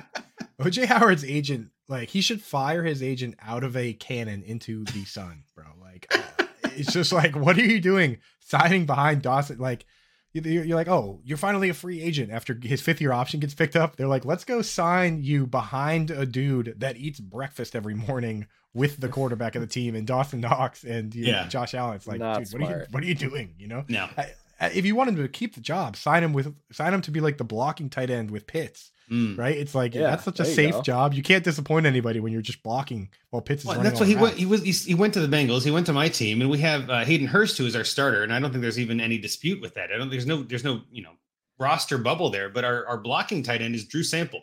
Well, I'd say Sample's OJ Howard's better than Drew safe- Sample. Drew Sample's job is safe now. Well, It's that's what I'm you know, saying. But it's like, OJ Howard is better than Drew Sample for a blocking tight end. Like, Yeah. bring him in there and have him be a second. Well, then we got Ossie Ossie off waivers, so now we don't need OJ Howard anymore, right? It's like I think Ossie is a terrific blocking tight end too. Like he's not going to catch a lot of passes. He's not fantasy relevant, but he's NFL relevant. And I think that's where we needed on the Bengals. I say we, I'm a fan. Like the Bengals needed a player like that. And I, I thought it was interesting that they brought OJ Howard in for a visit and then got Ossie on waivers. And he was like, see, I'm going to Houston. Like, you know, he was like, well, I don't have a chance to play here. But so you're not worried about him at all, which I think is fair. Brevin Jordan, terrific name. Who else you got? Yeah, and then so this, so I think, uh, and kind of like Scott's Gesicki play, where the floor might be during the season. I think that uh, a player, Trey McBride, the shine, I think the Yes, yeah, shine's going to come off him a little bit when Zach Ertz is the starter, right? And you slide in there and grab him quietly. If you look at what the Cardinals have been doing this offseason, is they've been shedding a lot of the weight with the, with the Cardinals. Now, now it's only three tight ends there. It's those two and Maxx Williams. Is that it? And that's it. Yeah. Max Will dude, 20% of Maxx Williams yards last year came on a pass that wasn't even intended for him. It was like tipped. Go dude, if you I'm not even a big eye test guys. You know that, right, dude? Like Yeah. I'm not a huge eye test player, but go watch Maxx Williams highlights, dude. It literally looks like a guard picked up a fumble and was just trying to like it looks like Well- Dan Conley's kickoff return against the Packers. You know what I mean? Like Well, his Williams is highlights are his highlights are easy to watch. It's only going to take you like three bites of cereal. You know what I mean? Like you're not even going to do much yeah. while you're doing it. It's fine. Go No, back that and Trey watch McBride's that. a great one. Trey But McBride's Trey McBride is a guy that you can, and I think it's going to be like there's a there's hype about him now, and then once once people realize that it's Ertz and he's not really even playing, that's when you slide in and you say, "Let me get McBride." Especially if you're the Ertz, if you have Ertz now, slide and be like, "Dude, you don't McBride. You, what are you going to do with McBride? Why don't you send him over to me?" He's not even starting. We haven't heard Yeah. anything. You've got crickets about him in preseason, which Send is exactly me, when you, you want to strike. Yep. Yeah. That's And then the the one the, the one that I think could gain the most value for the rookies is Daniel Bellinger. He's actually Yes. starting. And then Ricky Seals Jones was the only other pass catching viable option, and they Oh, put him on yeah. season ending they'll IR. pass him up. Yeah, so you know th- those are the exciting ones. Isaiah Likely is a long term stash just because uh, you know Mark Andrews is there, but it's a name that has to be said if we're doing a deep tight end podcast. Yep. has to be said. And then of course I got to throw you know my deepest. If you're in just an insanely 32 team league where every single guy's owned, I still believe in a guy Eli Wolf.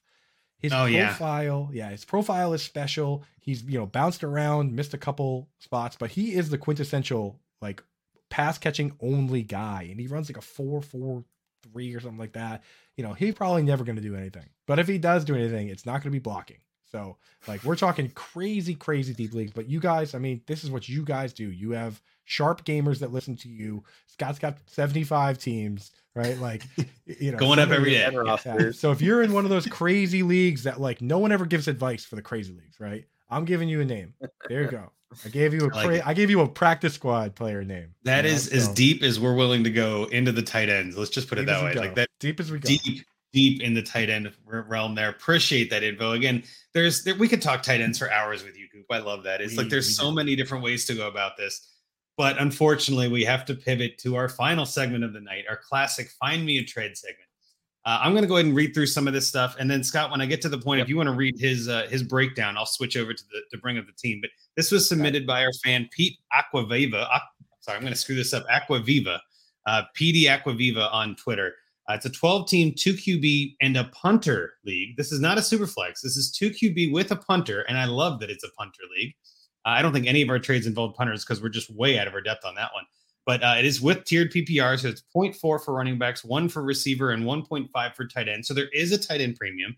Tons of yardage bonuses. There's point for first down, tight end bonuses for average yards per reception. There's a whole bunch of fun, unique settings in this one, I love looking at these leagues and just getting ideas to be like, ooh, that's kind of a fun twist. Like it feels like Scott Fish dreamt, dreamt this up one night in like a fever dream. He's just like trying to make every position equal.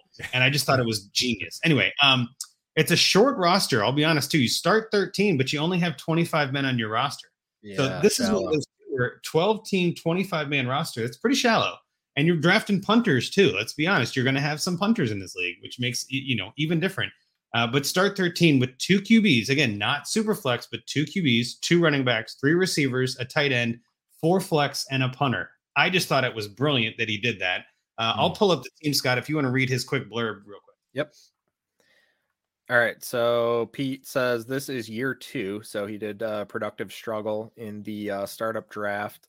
Um, granted, he's weak at wide receiver, um, but and lacks top end talent. Uh, but running back is elite and tight end, or I'm sorry, running lack top end talent at wide receiver and running back, but tight end and quarterback are elite, uh, which is not a bad strategy when you're talking two quarterbacks and tight end premium. And so this is uh, year two that we're going into here, and um, I don't necessarily agree with what he says, but we'll get into that. Well, yeah, we'll get into that because I think there is some ways that you could look at this and say, you know, either he's top in the league or he needs some work, and we'll kind of talk about that. But his team is he's got Patrick Mahomes, Trey Lance, and Deshaun Watson at quarterback. Again, when you only have 25 roster spots, you got to be a little lean somewhere. And three QBs, those are all startable options if you count Watson. Uh, running back, he's got Cam Akers, Tyrion Davis Price, Elijah Mitchell, Tony Pollard, and Rhamondre Stevenson. Those are all names that are worth starting or holding. I don't hate that for a shallow, shallow running back room. I don't mind that. Receiver, he's got a lot of names, but again, it's not top heavy, like you were saying. This is probably his weakest position. His best receiver is DK Metcalf. He's got Tyler Boyd, Treylon Burks, David Bell, Drake London, a lot of rookies. I, I like those top rookies there. Uh, he's got Rondale Moore, Sterling Shepard, Amon-Ra St. Brown. I don't want to miss that guy. Demarcus Robinson, Jakobi Meyers, Elijah Moore. Like there's a, a lot of good wide receiver twos on this team, but he doesn't have that one stud, at least not yet. I don't know if London or Burks maybe at some point might be there, but eh, a little weak there. And then tight end, he's got the one and only Kyle Pitts, who we were talking about. Is that is elite. And then Donald Parham and Adam Trautman behind him. I don't hate those two. It's a little risky at the Parham pick, but whatever. And then for punter, he's got Jack Fox from Detroit, which again I have no Never commentary on. I just I have no commentary. I don't know if that's great or not. Uh, on taxi squad, we've got Denzel Mims, Josh Palmer, and Noah Gray. So again, it's a little bit more depth trying to find that player. But yeah, I mean the the, the quarterbacks are great. I, you know, Lance and Mahomes every week isn't bad until Watson comes back, and then you've got uh, Pitts at tight end. Not never going to be upset with that. You got Cam Akers, Elijah Mitchell, Tony Pollard. I mean, you can get through with that running back room, but the receivers are where it kind of strikes me as a little. Ugh. So yeah, Scott, if you want to get into yours first, maybe you, you seem to have an opinion that you want to get into about this team. I'll let you start out. Yeah, I mean, when you have two quarterbacks and you have tight end premium, I don't mind building around those positions because they're typically the hardest to get and uh, the cheapest is during the startup, right? And so I, I'm fine with doing that and then filling in these other pieces. I mean, there's there's tons of starting receivers in there and there's a lot of upside. So they're really young right now, but I think you could find that high end talent will just you know just naturally appear as these guys you know grow and, and learn and uh, gain experience so I, I don't mind that at all and you know, running back essentially, if you want to say it's it's punted, I mean, okay, but there there's some really good players there. They'll all likely have a role. You're going to get a lot of starts out of those guys, so I'm totally good with that. Um, however, I just I I disagree that it's a lead at tight end. Like, yes, you have Pitts. Okay, great. Right. He's he's locked in, but nothing behind that. I mean, if if Donald Parham, Adam Trautman, and Noah Gray, they they might combine for 12 points this year. I mean, honestly, they might. Uh, because you know, we don't really know what Parham's gonna be. I mean, he had that that scary injury at the end of last year. Yeah. Um, you know, Adam Trautman, we're hearing that he's he's taken the next step forward and all that, but you know, until we see it, I don't know. And and Noah Gray, I mean, you know, he's not going to do anything with Kelce there. So, um, none of those guys. There's there's zero depth. So I mean, if Pitts misses any time, or you know, I mean, it's just there's there's nothing there. You're going to lose that advantage um, so I'd like to see some more depth at that position, especially with the tight end premiums, the um, first down tight end points, um, the bonuses, average yards per reception, other things like that. So uh, that's a position that scores a lot of points in this league, and and I'd I'd almost want to go like bully tight end when you have Pitts and add add somebody else. Um, now, obviously, it's going to be hard to trade for those guys in this league, and you may not want to give up a lot for a guy like Waller or Kelce who's older. Um, so I want to do two things here. I'm going to tie in our tight end talk, right, and bolster Perfect. that tight end position, and I'm going to come back to a guy that, you know, people are going to say, well, why would you trade Deshaun Watson now? You've been holding him this whole year. Uh, now he's you finally know when he's going to play. Well, because his value's coming back. That's why you're going to trade him Yep. now. Um, he's still going to miss the first, you know, 11 games, right? So we don't know if Trey Lance is it. You know, we we don't we think he is. We think he's going to be great, and you have Patrick Mahomes as that anchor, but you're relying on those two, and that's it. That's all. That's Yep. all you've got. So I would almost want to. You're going to basically have to punt this year because of the depth that you don't have. You're the lack of depth, and uh, and so if you can trade Watson and get points in your lineup right now, then Lance becomes a luxury. That if he hits, Mhm. now you got oh now you got Lance and Mahomes. Oh yeah, that's huge. Uh, and then you could even you could even tear down and add an elite receiver or add up that running back or or tight end. So here's my trade. It's to trade away Deshaun Watson, and I would try a 24 first. Um, and it should, this should be enough to get it done. I mean, that's that's pretty hefty Watson and Force. Now, again, with Watson, some guys just don't want him on their team, so it is what it is. But this this is what I'm saying: Deshaun Watson and a 24 first to Hasta La Visca boys for Justin Fields, Jimmy G, and Mike Gesicki. And you would say, why would I want to trade away Watson when we're normally talking these shallow rosters? We want the best players. You know, we typically want to get the best player in the trade. But in this case, this lines up perfectly with the players here, where you get Fields, who's going to be that third quarterback for you. Now you've got three options. So no matter what happens with Lance or Fields, you've got one of those two guys is likely going to hit. You're giving yourself two opportunities behind Mahomes there. Plus, you have three starters now. So now you can mix and match and do what you need to do, right? Play You're going to get Yep. points points in your lineup. Then you're adding in Jimmy G, okay, who's going to essentially give you that security behind Trey Lance. And then he could be a starter somewhere next year Yep. or a bridge quarterback or whatever it's going to be, right? So now you're really securing your your Trey Lance and really minimizing the risk. And then you're also adding Mike Gesicki, which is, you know, like we talked about earlier, a guy who I think can add a lot of value, give you some depth for this year, and then maybe he can be that guy that that makes that jump into the top, you know, eight to ten next year, um, giving you that uh potential bully tight end position here with that going forward. And so, you know, yeah, guys, I don't maybe necessarily love at the end of the day, but I think this is a a great move for your roster and it makes you competitive right away. You you could win with this roster. Um, you know, things would have to go right, but typically that's how it works, right? You need some luck for it. Uh, but if right now you're just rolling with Watson, I mean, you're probably not going to win this year if you're going to have to make it to the playoffs and see if he comes back. And then even then, you know, he hasn't played in like, you know, two and a half years. And, Yeah. uh, you know, I don't think he really has that great of weapons. I mean, he's got a couple guys, but it's not like he's loaded there. So, Well, the one thing I wanted to jump in with this, and, and this Asta La Visca boys is an interesting roster build. It's got seven tight ends, six receivers, six it. running backs, and five quarterbacks. So it's very balanced across the positions, but tight end is where it's heaviest. So again, to speak to what we've been talking about, right? Go after some of those tight ends. He's got Dalton Schultz, Jonnu Smith, Robert Tonyan, Mike Gesicki, Greg Dulcich, Taysom Hill, and Chigoziem Ok- Okonkwo. Like there's a whole bunch of weird depth in there. He's got all sorts of layers of tight ends there. You know what I mean? Like he's got Taysom Hill, who we don't even know what the hell he's going to be. Um, so I love the idea of getting someone like Gesicki on that and kind of getting him off of that. But Cooper, what do you think about this one? Is this a trade you would pull off? Do you think this would help the team? Where are you at with this? Yeah, so I mean that that trade like and this is my take on the whole thing is that I look at what he's writing and what he's saying and I almost feel like he's trade he wants to trade just to trade. You know what I mean? Like that trade that Scott just pulled up, like if you if you have the trade bug and you want to trade, that's the kind of trade you got to do right. My, what I would do with this team is I wouldn't do anything so drastic. I mean, he says he's loaded at quarterback and he is, but he's not loaded at tight end, right? He's got he's built to, you know, make a run this year, but more to to build to the future. You know what I mean? That's Um, right. So I, I look at this roster. The first things I would do is actually waiver moves. So I kind of scan through. You got the taxi squads on here, so I can't see waivers, but I know who's not here, right? So like the first thing I would do is I would drop Noah Gray and pick up Jody Fortson. I think Jody Fortson's Mm. ahead of Noah Gray on that depth chart. Like he Yeah, even think on you're coming right. off the Achilles, he's been operating ahead. He looked good in the preseason. So I want uh, Jody Fortson. He goes by Joe. Uh, that's I want him over Noah Gray. The other move I'm doing is I'm dropping Marquez Callaway, who is dust, right? Like Yeah. it's Michael Thomas, Chris Olave, Jarvis Landry. I'm dropping, dropping Marquez Callaway. I'm gonna add Daniel Bellinger.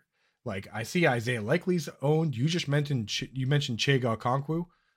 Daniel Bellinger's a starting tight end in this league, and he's not being go. rostered by anybody, man. So go grab him right now. Hopefully your t- league mates don't watch this show because you gotta Yeah. watch it before him, right? So go get him right this moment. And now Okay. your tight now your tight end room's a little more robust. I feel like you know you have For. Kelce's That's Kelce's awesome. backup. Yeah, like I go do that right now. Um, then what I would do is like you look at this lineup, right? And and in the league, uh, you have all- you, you have these bonuses and stuff, right? Like um, you know the, the the the unique bonuses for big plays and yardage and stuff.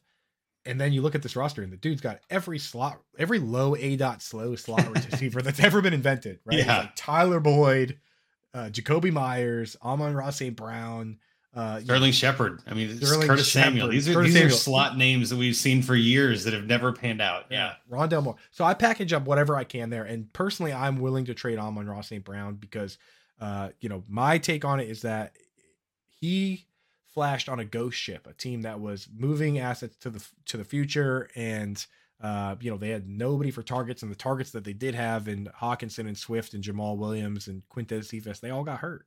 So for me, I think now you're you're selling high on a player like that. I would try and package up what you can there, and try and get uh, the biggest piece you can back. So I was kind of looking through, and what you got to kind of do in a situation like this is convince somebody else.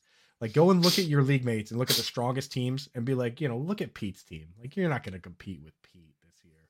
Why don't you, you know, like I don't know what your Yeah. friends' names are.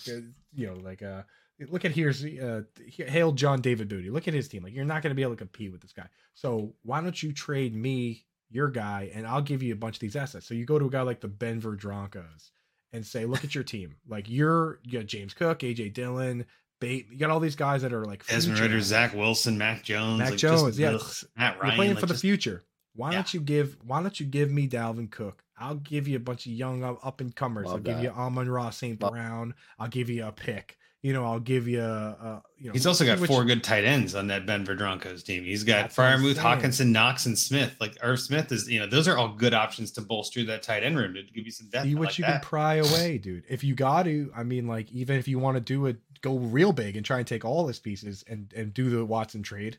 You know, uh, bring bring Matt Ryan back. I mean, he could Yeah. be he could be go. somebody that helps you out a little A bit if good going for it third now. option, safe Yeah. third option till Lance gets it. Yeah. Exactly. Well, and it's like let's- you, let's you put can't this in start, pers- you can't start 17 slot wide receivers in Right. your lineup, dude. Like you Right. know what I mean? Well, you That's start exactly- 13, but not all of them are going to be slot receivers. Yeah. No, and that that's the threshold receiver discussion, right? Because Yes. You have to you have to find that threshold. You're not going to know when to start these guys. You're going to just be playing, you know, uh flip a coin. Right do I there. start this guy? Do I start this guy? Do you're you're not going to know and you're going to be frustrated all season on guys. So what I would do is maybe pick like six guys. And and then just the all the rest of them, you know, whether you're like a guy like Sterling Shepard, who I've loved for a long time, I cut him because Yeah. he's coming off an Achilles. He's he's aging. That's a took less new money. offense. That's such a red flag, right? Took Tons of other money. Yeah. guys. Just I, just cut him. You're never gonna know when to start him. Like so, you know, um, Demarcus Robinson. I mean, those guys. I mean, honestly, I would just cut them. But if you can get anything, maybe offer them, um, you know, package a fourth for a third, Sterling Shepard and a fourth for a third. See if you can do that. See if you can pick up some other picks. Um, throw up your auto trade block. So post on the message board and say, I will take any, you know, fourth round pick for Callaway, Robinson, Sterling Shepard. I'll take any fourth round pick. Okay. And just see who who can bite. If you could pick up a couple extra picks and then turn those guys into running backs. Okay. Turn those guys into um, you know, go find the Jamaal Williams, go find the D'Ernest Johnsons, go find those guys that they're not going to win the league for you, but they're going to give you a couple starts. You know, when those guys play, it's because there's injuries and they're starting and they're going to give you the volume and you know what you're going to get. And they're going to give you more than, you know, whatever Jakobi Meyers is going to give you every week. A name you said earlier, Ameer Abdullah. I mean, like There you go. Why- Yes. If they do, if they Yes. Rex Burkhead he's is on, waivers, he's on in this league. Like, yeah, Ameer exactly. Same with Rex Burkhead. Like, go right? get these Yeah. guys instead. Yeah, I completely So drop a bunch of those wide receivers, man. Use use one of those on Daniel Bellinger. But yeah, I didn't even see Demarcus Robinson's name there. He was cut from his. He was just cut and then signed by the Ravens, who, you know, Yeah. there's that, there's room for one wide receiver there. So uh, Scott, Well, if I had. I, I didn't look deep enough, but you found guys worse than Marquez Callaway on there. You know what I mean? Like, Well, I Uh, think too, though, and, and. I think I think we're on the same page because my my trade was in the same vein. It was like I kind of agree with what you're saying there too, Coop. It's like, man, I don't know if you really need to trade. I think you probably could get away with a couple that might help you out, but every league is so unique. And then again, I'm looking at this with like the punters and everything. I'm like, I don't know how that works. Like, is it worth trying to get a better punter? Do I is yours good? I don't even know. Is it good to have another punter? I don't. I mean, again, it's just such a weird thing. But the one thing I, I looked at this roster, and the first thought that I had was, you have to start two QBs, and one of your QBs is Watson, so he's not starting for the first 11 weeks, and the other two QBs have bye weeks in eight and nine. You're going to be without a rosterable QB. You That's need gonna make a move somewhere. So in my book, I looked at that and said, hey, uh, that's where I would make some sort of pivot. I love the idea of trading Watson. I, I just personally, I would, I would trade Watson every league that I have. I- I'm not a Watson fan. I'm not. I don't believe that I want him on my team. I'm just one of those people that I'd rather win without him than win with him. You know what I mean? Like yeah, find totally. it, just find to give away the value, right? So I love that trade that you put in there. But mine was similar but different. And I'll just say it this way: like the the Jimmy G signing does make me a little concerned for Lance, but not in the way that you think. It makes me concerned that the league will value him less, not that he will be worth less. And this is sometimes where the game within the game becomes more valuable because I think a lot of times we talk a lot about values and it's like in a, in a vacuum. Your league might not value Lance as much now. Your league, your, your trade value for Lance might have just taken a hit, whether you know it or not, whether you agree with it or not. So my thought is let's send Lance before that gets worse. Let's let's kind of cut off the bleeding, let someone else deal with it. Even if I don't think his value is going down, I'm not necessarily willing to hold while my league says his value is going down, right? Like it's a pride thing. And I'm like, all right, well, let me send Lance. So my thing was sending Lance and a couple of throw-ins like David Bell and Callaway, whoever you want, right? And even just cutting those guys. If it's just Lance, it's fine. Um, and not cutting David Bell, but cutting some other guys like Callaway and Shepard. But sending Lance to the team, which is here's my number, so call me Brady, which again, that's my that's one of my jams. I love that Carly Rae Jepsen song. But uh, for Brady, Ezekiel Elliott, and Allen Robinson.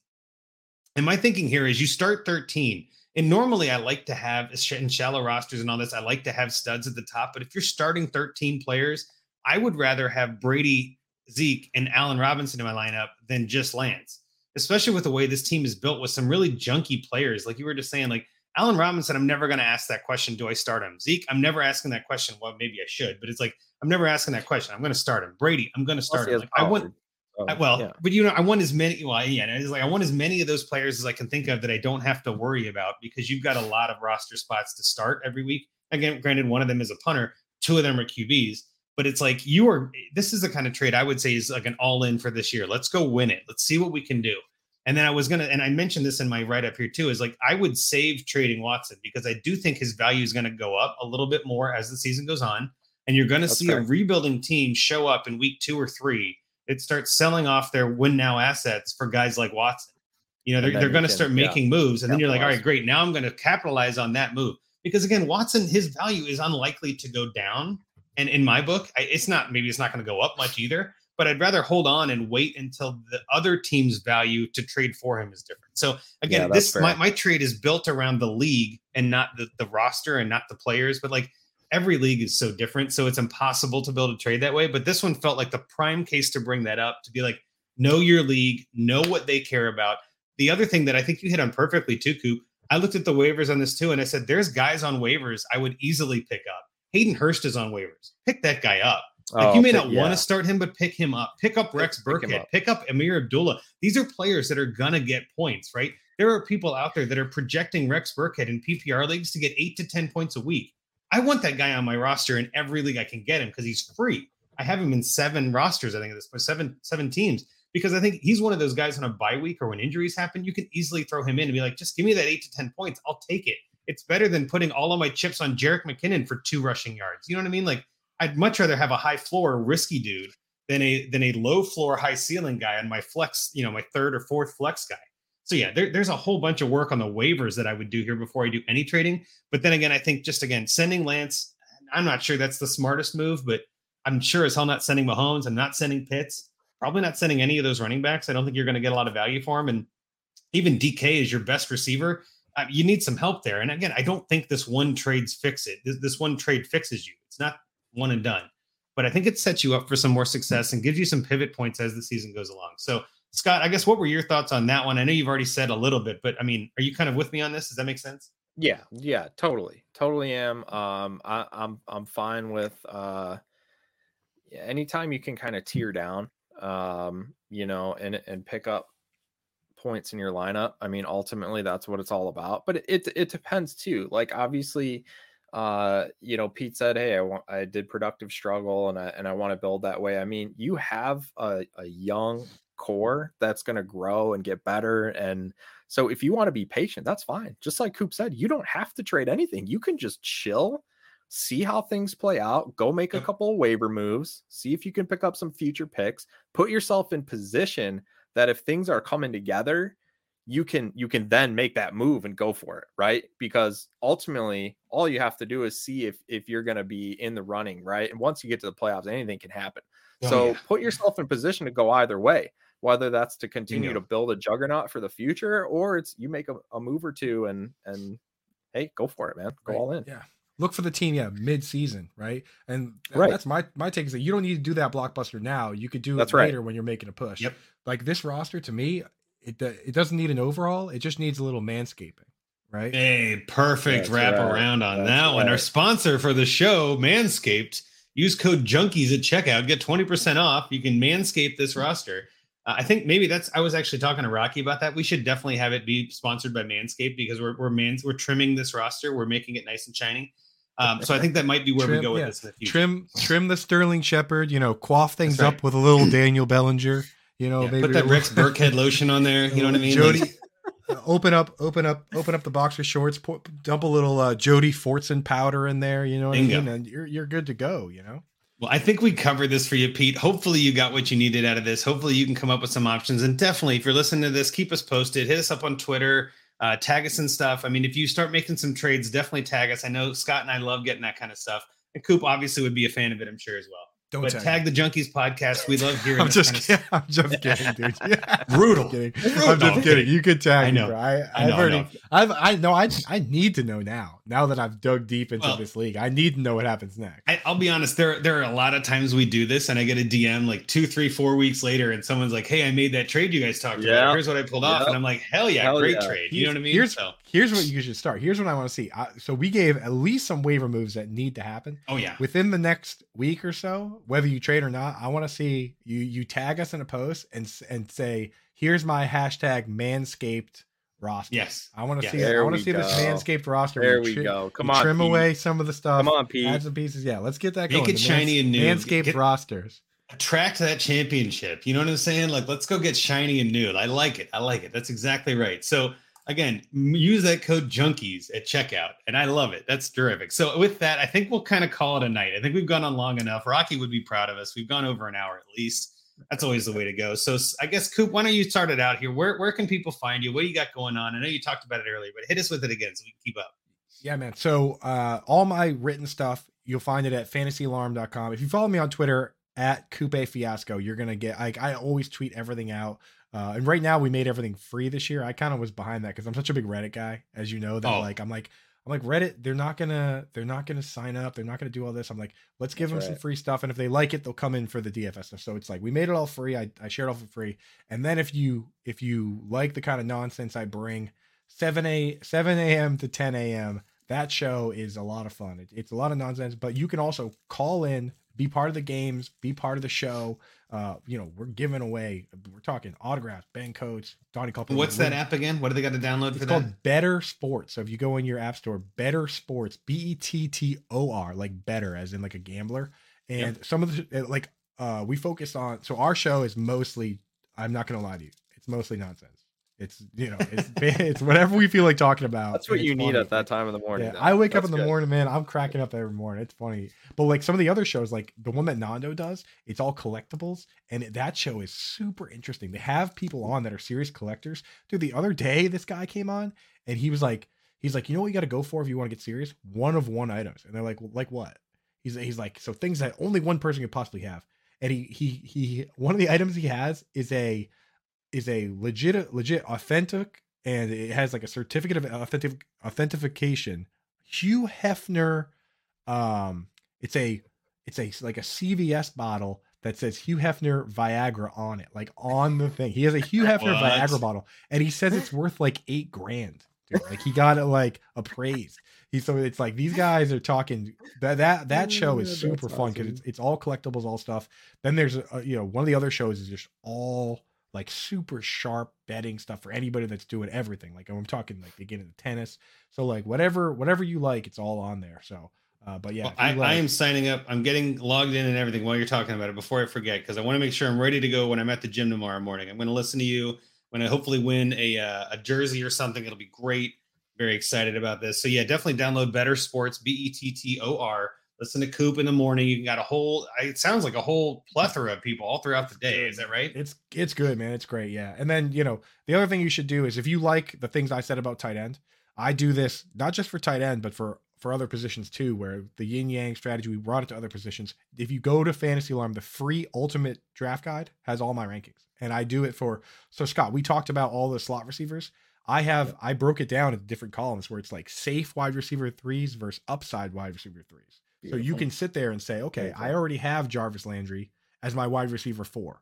I don't need to be giving myself a brain freeze every week trying That's to right. figure out with which slot guy. So it's like you can balance it by by drafting upside. So uh, download that. That's free. The ultimate cheat sheet from Fantasy Alarm. And that, that's all I got going on right now, boys. It's That's all you got going on. Just two huge, awesome, That's big it. things. No big deal. I've been doing. I've been doing podcast. I've been. ta- the thing is, I've been talking. I woke up at six this morning. Got into the. You know, got into the chat at or six thirty to talk about the show. Did Yeah. that three hour show. I've been talking football all day. I could go all night, man. It doesn't matter. to me. Oh. I'll talk until the show. I'm both tomorrow, jealous and I'm really sorry that you had to do this all day. Like, but that sounds rough. No, but Nah, I Appreciate you talking to on. you, talking to you, Andrew Hall. That's you know, That's you right. and Scott, man. Like this is the show I like because we come on and we talk deep, deep leagues with people that actually care. You know, like We're it's so much it, better yeah. than yeah, we're in there, boy. So I love coming on this show. Put me back on the schedule. All right, I want Oh, back you're, you're back in the rotation. I'm sure we'll have you on during the season sometime too, because this is obviously we love talking guest. tight ends. You're the tight end whisperer. We know that you got to be on for these kind of shows, and I know our listeners appreciate it too. Uh, there's a ton of good nuggets we dropped tonight, so hopefully everybody got a lot of good out of that. Follow us if you would, uh, if you're not already. Follow us on the on the Twitter machine at Dynasty Junkies. You can follow me at Andrew Hall FF. You can follow Scott at Scott underscore Sidlow. The other two don't get their names shouted out; they're not here. Uh, Rocky's Nope. going to be editing. It's all his fault if it's something screwed up. I love it. That's Blame the way it them. Blame them for all errors and omissions. That's right. That's how it works. Uh, make sure you follow the DAP Network, the Dynasty Addicts Podcast Network, the DAP Network, if you will, and we do because Daddy Russ says we have to, and we love him anyway. But you know, follow that at DAP underscore Network. You can follow us on YouTube. That's where we're going live every Thursday. Uh, you get other great podcasts on there, like the Fantasy Timeline, Get Real with Casey Kasem, and oh, I don't know, Trade Addicts is on there too. Maybe you've heard of that. A lot of fun on that one. So make sure you subscribe, rate, review, submit all those different things. We've got lots of find mats or find me a trades coming up. Uh, I think we're going to be doing a special next week where we do just a bunch of leagues and, and kind of try to crank through some of those sleepers before the season really gets going. Um, but definitely submit those if you have a team, if you have a league, go to our Twitter. You can find it on our link trees everywhere, uh, all that kind of stuff. Obviously, you can find me writing at Fantasy Pros throughout the season. I'll be doing a risers and fallers column every week and trying to figure out where we can find some values, not only dynasty, but redraft as well, and trying to see who's coming and going. But again, obviously, we're going to be here all season long for you, all the way through the off season, every day. We never stop here on the Junkies. And Scott, with that, if you want to take us out of here, wrap it up. Shout out to everybody in the chat. Thanks for coming out and joining us tonight. We love all your input and your feedback, interaction. Uh, good stuff, man. That's why we do this live. It's great. Uh, thanks again, Pete, for the submission. Keep those FMAT submissions coming. Uh, thanks again to Coop. You're the man, brother. We love having Show. you on. Thanks for being a, an amazing recurring guest. Honestly, one of the best that we have. We've we've been fortunate enough to have some great people, man. You are you are definitely up there at the top, man. So we appreciate you so much. And uh hey, thanks Manscaped for for sponsoring right. this this little show that's that's grown into something pretty special here. So we appreciate everybody listening. Um check us out 20% off uh with that code junkies for Coop A Fiasco for Andrew Hall FF. I'm at Scott underscore Sidlow. Junkies Out.